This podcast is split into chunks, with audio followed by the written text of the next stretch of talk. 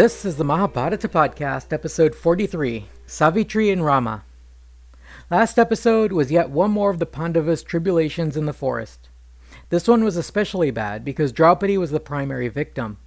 Jayadratha, the king of Sind, a distant cousin of the Pandavas, spotted Draupadi alone in the woods and abducted her while the Pandavas were out hunting. Their house priest Dhaumya objected to Jayadratha's actions but only on the grounds that he'd failed to first vanquish the Pandavas before taking their wife. If he'd only done that, then he would have been perfectly justified in absconding with Draupadi. By the time the brothers returned, the raiders had already set off. The brothers tracked down their quarry, slaughtered the king's bodyguard, and finally Bhima and Arjun caught up with the fleeing king. Bhima subjected him to a thorough thrashing and gave him a ridiculous haircut, but his life was spared. Jayadratha was Gandhari's relation, and Gandhari was wife to Dhritarashtra, so they had to spare his life. The king of Sind was not nearly so forgiving. In return for the humiliation he suffered at their hands, he performed austerities for Shiva in a quest for revenge. Despite the severity of his yoga, Shiva was not very generous. Jayadratha had demanded the ability to kill all five Pandavas, but he ended up settling for being able to slow them up for a while. But Shiva couldn't make any promises about Arjun, Arjun had powerful friends, and Shiva was not interested in provoking them. Following this little interlude, the scene changes back to the Pandavas' camp, where things had settled back to their old routine. Yudhishthira was still broken up about the whole abduction incident. He complained to Markandeya, Why did Draupadi have to suffer these insults? I have put up with humiliation and violence, and every time I did the right thing. Even when everyone else thought I was crazy, I stuck to my dharma and did what was right.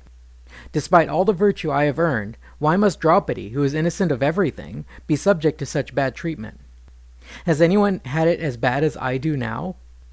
Markandeya's reply is quite amazing. He literally broke into the story of Rama Dasharathi, telling the complete tale of the Ramayana. This is justified by the relation Draupadi's abduction had to Sita's experience in the Ramayana, but is a pretty extravagant response, I think. I apologize if any listeners are disappointed, but I'm going to skip this Markandeya story. It literally covers the entire story of the Ramayana. Probably weeks after getting Markandeya started on the Ramayana, Yudhishthira complained again. He said, I don't grieve so much about myself or my brothers, but rather Drupad's daughter. When we were lost in slavery, it was she who bought our freedom, and now she was kidnapped by Jayadratha. Has there ever been a woman who is as devoted to her husband and as great as Drupad's daughter? Markandeya said, Hear, king, of the greatness of noble born women. All this was achieved by the princess Savitri. The tale began with a king of the Madras named Ashvapati. He was a gentle and kind king with a happy kingdom, but he had no children. He became worried as he and his wife grew older, so he lived by a strict vow of starvation and celibacy. I'm not sure how he expected this to aid his fertility, but it certainly didn't help for the first 18 years of this lifestyle. Finally, on the 18th year, the goddess Savitri came down as a messenger of grandfather. Ashvapati asked her for a child, and she promised him a daughter. Some more time passed, and, perhaps realizing that if he wanted this child, he'd better do something about it, Ashvapati finally had sex with his wife, and this time the arrow hit its target, and she got pregnant. As promised, the queen had a girl, and they named her Savitri after the heavenly messenger. She grew up to be a brilliantly beautiful woman. She got to be too beautiful, so beautiful that men were intimidated by her. The old king was not getting any younger, yet he couldn't find a man to inherit his estate. The guys were all just spooked by her good looks. Finally, running out of options, the king resorted to a sort of improvised swayamvara. He threw her out of the palace and ordered her to go find a husband, and don't come back until you have one. Obediently, the girl set out into the wide world in a quest for her husband. She rode on a chariot and was chaperoned by a crew of royal counselors. Meanwhile, her father the king received a special visitor. It was the sage Narada. I suppose Narada could have been there for quite a while, telling gossip, but he was still there when Savitri returned from her quest. The girl presented herself to the king and then bowed to Narada. Narada naturally was curious about the girl's mission and asked the king why she wasn't married. King Ashvapati said, That's exactly the reason I sent her out. She's just returned, so let's see what she came up with. Savitri began by describing a king from the land of the Shalvas named Dyumatsena. She said this king did not have a son until he was quite old, and when the boy was young, Dyumatsena lost his eyesight. Taking advantage of his infirmity, one of his neighboring kings invaded his kingdom and drove blind Dyumatsena and his family off their land. His son is named Satyavat, and he lives with his parents as an ascetic in the jungle. I have chosen Satyavat to be my husband. Narada gasped in shock at her pronouncement. He said, Whoa, this girl's making a big mistake. I know this family. Both the mother and father are good people, and the boy is named Satyavat by the Brahmins because of his truthfulness. The king asked, So how is his personality? Is he wise and generous? Narada replied yes to all the above, so the king pressed him. If he's so great as you say, why shouldn't he marry my daughter? Narada said, He has just this one flaw. In one year he'll be a dead man. The king stood up and said, Go, Savitri, go now and find yourself a new man. Narada predicts you will be dead in a year, so you better believe it. Saddened but obstinate, Savitri said, Some things happen only once in life, and one of those is when a woman chooses her husband. I have chosen, and I shall not choose again.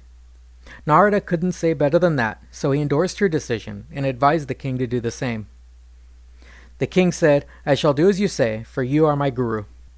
Wishing them good luck in this venture, Narada then shot up into the sky, returning to heaven, presumably to gossip among the devas about these doomed lovers.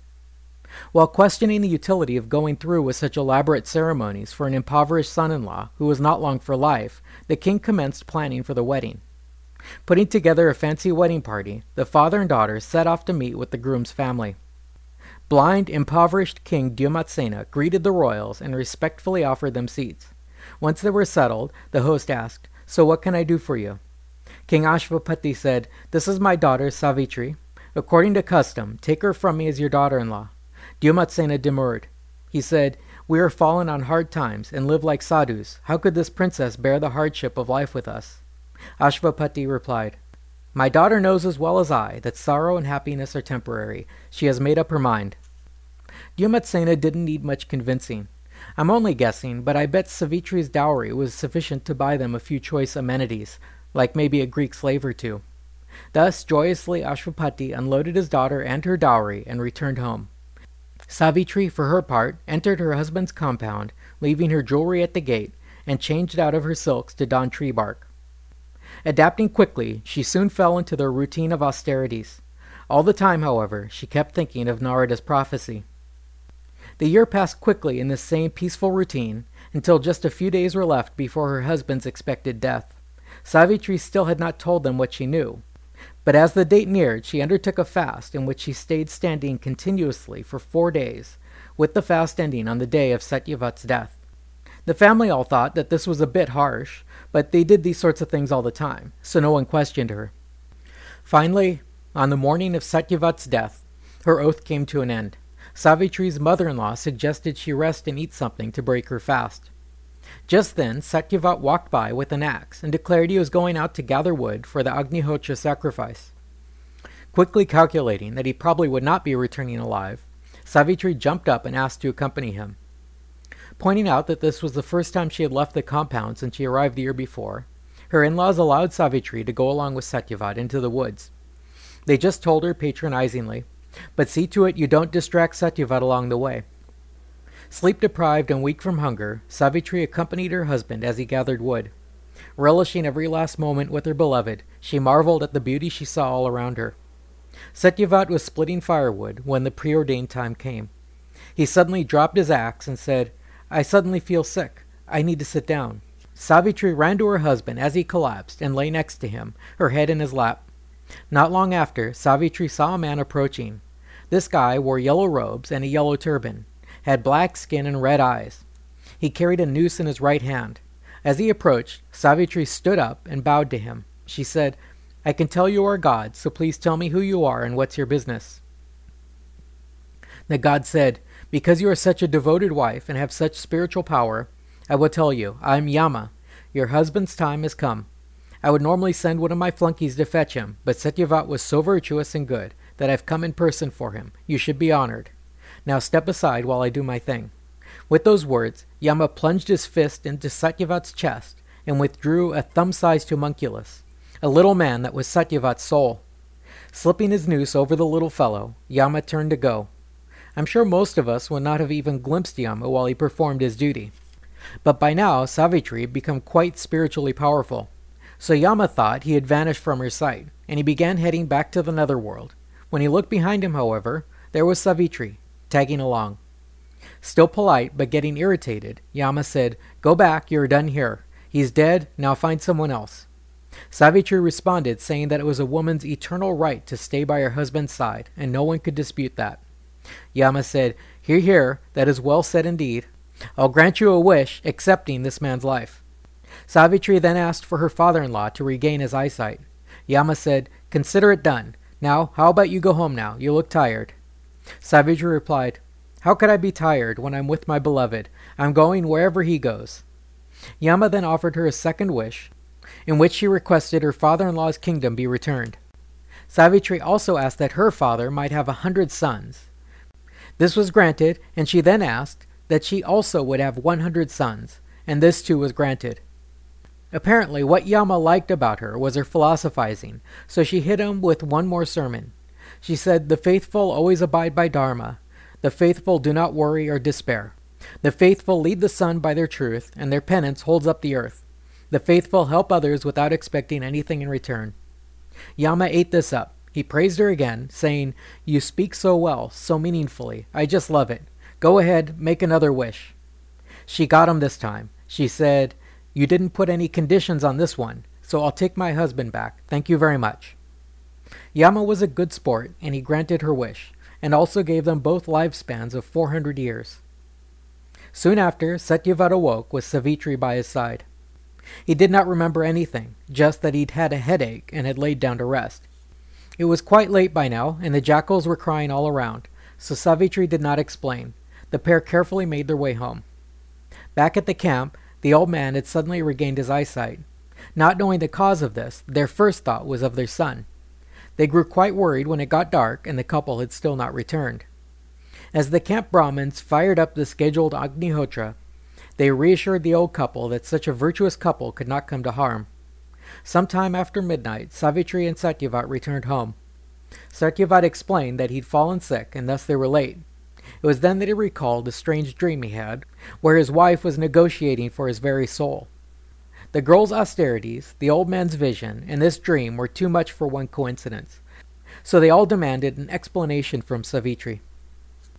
Honestly, the girl told them about Narada's prediction, her vow, Satyavat's death, and her bargains with Yama.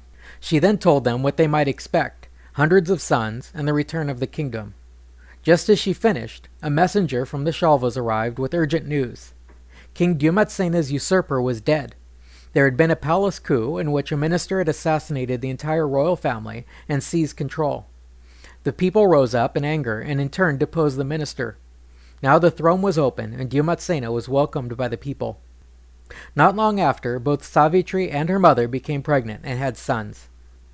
Somehow, the two unfortunate ladies went on to have 100 sons each. Markandeya concluded this story, saying, Thus Savitri by her toils saved her family. Likewise, the auspicious Draupadi shall rescue all of you. Remember, Vaisampayana is narrating the whole story, and he also chimed in, concluding the chapter. Vaisampayana said, Thus did the great spirited Markandeya pacify the Pandava, and they went on to live in Kamyaka woods without sorrow or fear. That's all for now. Next episode, we'll get back to the Karna story, which we haven't heard much since the first book. Thanks for listening.